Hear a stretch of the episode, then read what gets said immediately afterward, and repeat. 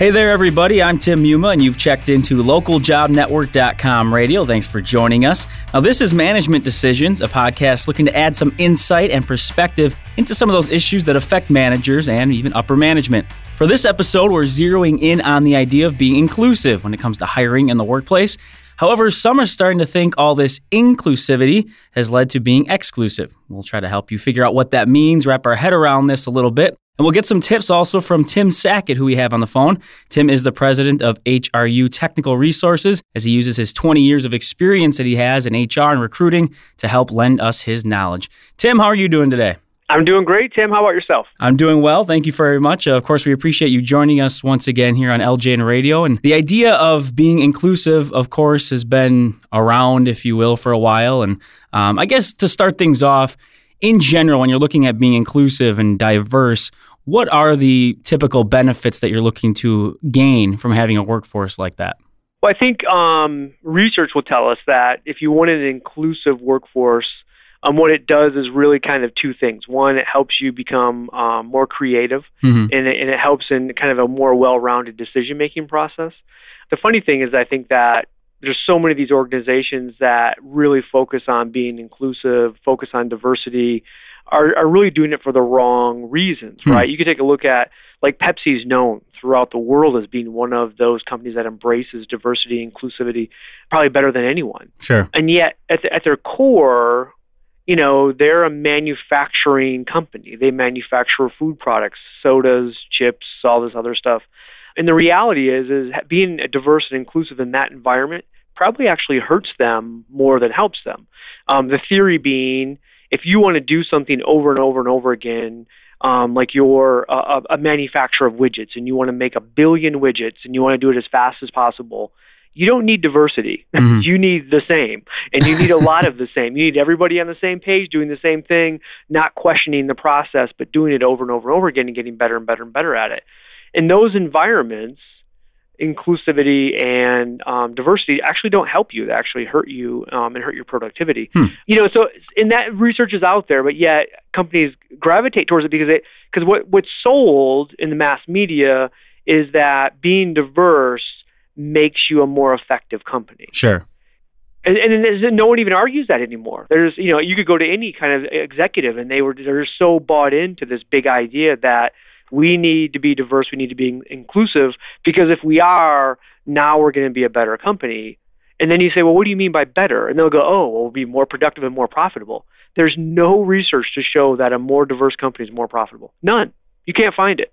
So, I mean, you brought up the idea of, you know, maybe in a manufacturing environment that diversity doesn't necessarily help you in any way. How about if we're talking about that typical sort of office workspace where you have ideas, you know, bantied about by different people? Is that still ideal there, or has it gotten to be an issue in that space as well? What are your thoughts on there? Well, again, it comes back to what are you trying to do? If mm-hmm. you're in a workplace and a work office environment where creativity is valued and you have to be creative, and you can take a look at maybe a graphic design company, a company that's delivering, you know, content to clients or whatever it might be, you know, definitely you need you know, an open space environment, a diverse environment, inclusive environment helps all of those kinds of things. If you're processing payments or you're processing things for, you know, like a visa processing center, mm-hmm. you know, which is a is a huge office type environment, diversity doesn't necessarily help you in that environment. Right. But but people assume that it does. Now, again, we're also talking. Now, people are going to listen to this and go, "Wait a minute, diversity and inclusive are two different things," and they are. Right, right. I think in the HR industry, what's happened over the years is we focused on diversity, diversity, diversity, diversity, and people said, "Wait a minute, it's more than just the color of the faces, right?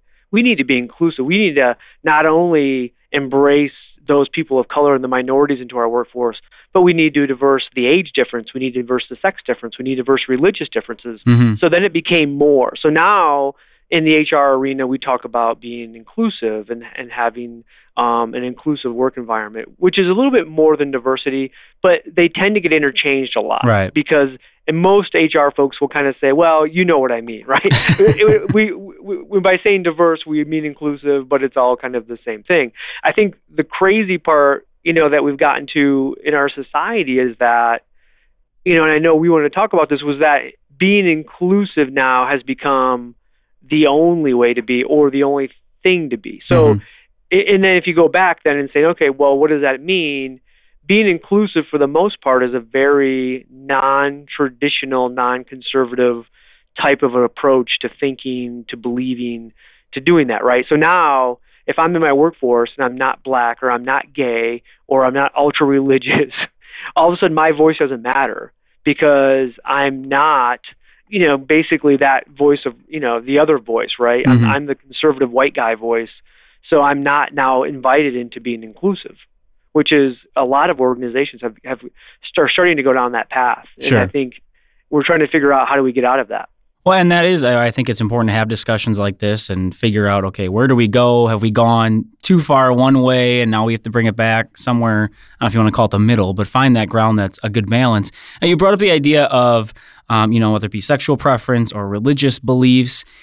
Aren't those dangerous areas to sort of look into anyway and, and try to be inclusive? And when you're talking about, you know, rights and protections as far as hiring, I mean, where is that balance then when you're trying to be inclusive? but not necessarily. I mean, you can't reach out and look for those things, right? How does that all work? And we're not necessarily talking when we talk about inclusivity. We're not necessarily talking about hiring, even though ultimately that's where it changes, right? People don't want to talk about that, but that's that's really the mm-hmm. point of mm-hmm. where it changes. We want to talk about our current workforce and embracing all these differences. Okay. And so, you know, hey, this person over here has this religious belief and they're Jewish and they support Hanukkah, but yet, so yeah, we probably shouldn't have that Christmas party, quote unquote, in the office. Let's have a holiday celebration. And, you know, we've seen this through public school systems all the way up into employers. But I think it does get down to what are you doing in your workforce that's going to attract an inclusive um, a candidate to you becomes a very difficult thing for people to deal with. And you see it, and you know, we in behind the scenes, behind closed doors you, know, there's actually jokes about it when you see some, sure. especially large Fortune 500 companies, when you see their marketing, like their job branding, the, the, the common picture that you can pull up on almost anyone's career page is the the the white female, uh, the black male, the Asian in the wheelchair. Like they're trying to show you, right, that we have this inclusive work environment that we invite everybody. The reality is, is it's somewhat of a joke when you take a look at their actual metrics and their actual demographics. And mm-hmm. They're like, okay, well, we're 85%, you know, white, and we're this and we're that. But they're trying to say, hey, we want to market to people of all races, colors, religions, whatever, to say, sure. yeah, we want you to come work here. And, and it, it becomes a very difficult thing because, like you said um, it really comes down to your recruiting department being able to, de- to deliver a really um, vast pool and inclusive pool to the hiring manager. And then, as HR pros, going back and ensuring that our HR managers aren't continuing our not our exclusive work environment and actually giving us an inclusive work environment. And sometimes that's hard to do. I mean, we I've run into clients where we'll have 11 people interview, and then you go back through and take a look at who they've chosen on to next steps and it will be people who are very similar, right? So the hiring right. manager is a white male, and we gave them 11 people to interview, and there were some females, and there were some minorities, and then there were some white males, and all three that made it through the interview process were white males. and you have to go back through and say, wait a minute, why wasn't Mary over here selected for the next level interview? Sure what was wrong with her? And now and it's always well gosh you know her personality just didn't fit. And there's a there's a point where you got to go no we're gonna we're gonna move on to the next step um because you know there, there's really no reason why not. Right. But it happens. And I think that's the question that a lot of people would have in terms of whether it be hiring or even within, you know, within the workplace. Maybe you find this out after a couple months in or however it works. When you're talking about being inclusive, and I understand diversity is being a, a little different, but a lot of people put it under the same umbrella. Where does that affect just hiring the best person where that's not sort of the psychological game you're playing well to your point maybe you you didn't know any of these people their their race or background necessarily but you you chose those three and they happen to be three white males or however you want to phrase it if those are the three best do you still okay we have to look elsewhere we have to look for the other ones or do you go with the ones that you think are the best no, I still think you go with who's the best hire. I mean, ultimately, you do. I think the job of HR and the job of talent acquisition in companies is to bring that diverse um, pool of candidates to the table. All things being equal, right? Mm-hmm. So we're, we're taking a look at, you know, a black male and a female and an Asian and a white male and saying, you know what, their educations are similar, their work experiences are similar. They should be all viable, good candidates. Right. It's not saying, and I think here's where the majority gets caught up in saying, well, wait a minute, wait a minute, wait a minute. So you're going to say you're going to give this job to a black female, even though she's not as qualified as I am. That's not what we're saying, and I don't think that's what companies are doing either. But that's the, that's always the fear of the Mhm. majority. The reality is, is when when recruiting's going out, they're saying no, we're looking for similar talented individuals of an inclusive nature, and then now let's go make sure we pick the best person for our company and our culture Sure. unfortunately, sometimes we bastardize our own culture, right? Because we think, well, wait a minute, you know, we're 75 or 80 or 90% white, and we feel more comfortable with this individual that I'm sitting across the table with. This other individual who might be of a minority status, I, I don't think like they do. They're thinking differently than me, and that becomes a really hard hiring decision because you're like going, I don't feel the connection there. Right. And that's a real thing Mm-hmm. but it's really hard. But I think what we're now what we're trying to tell our managers, we've gone right ditch, left ditch to try to fix this problem, and we've said no, that's what you want. If you feel uncomfortable, then you want to make sure you hire that, right? So now we're saying now now we're kind of forcing you to hire that person that you're uncomfortable with because you don't think the same because we need this inclusion in our work environment which goes back to the original point is that truly what's best for for our organization and every organization is going to answer that question differently Sure. but I don't I don't think that we should just broad stroke it and say, well, yes, we we should have an inclusive work environment. I think you should be inclusive in, in terms of your decision making to say, hey, we're open to anyone that's the best fit for us, right? Right. And if that's a person in a wheelchair or that's a person who has strong Buddhist beliefs or whatever it might be, we don't care about that. We want the right person for the right job in our company. Um, and sometimes, you know what? That's a white guy, you know, Yeah. or that's a 55 year old white woman um, is the best fit for the position in that company. And that's not popular opinion or that's not popular politically correct belief. And so nobody in HR will really come out and just say that. Like, well, wait a minute, you know, this is getting a little bit crazy. I all of a sudden now I'm trying to tell these people who have conservative beliefs, you know, Midwestern type beliefs, that you're you're not valued any longer. We only value this liberal kind of coastal belief of, you know, what the world should be. So, in general, if you're speaking to a, a group of you know hiring professionals or just anyone within HR who they're they're looking to have that inclusive workspace and they want to be welcoming to all sorts of scenarios, and we're not just talking, of course, of, of race or anything like that, but any scenario that we've brought up, whether it be uh, maybe a person with a disability, it might be religious beliefs, however you want to involve the idea of being inclusive. Where do you really where do you start with it? How do you have do you have some sort of guideline you could offer up to those listening, wondering, hey, I'm right with you, but I'm not really sure where to start? I think you have to have a real strong conviction of who you are as a company, Hmm. right? And what you really want. And most companies don't. And so they go down this path of just saying, well, this is best practice in the industry. So that's, we're going to follow this best practice. Let's say a company like Catholic Charities, right? Huge organization, you know, thousands of hires a year, blah, blah, blah. Is it really in their best interest to go hire a 100 Buddhists? Hmm. You know, Right. or what if I or what if I'm a manufacturer that's down in El Paso, Texas, and my my workforce is 98% Hispanic. I hire my my leaders, I hire my managers, I hire their dual language, their blah blah blah. Is it really my best interest to just go and start now hiring all white people so I can become more inclusive? It's not.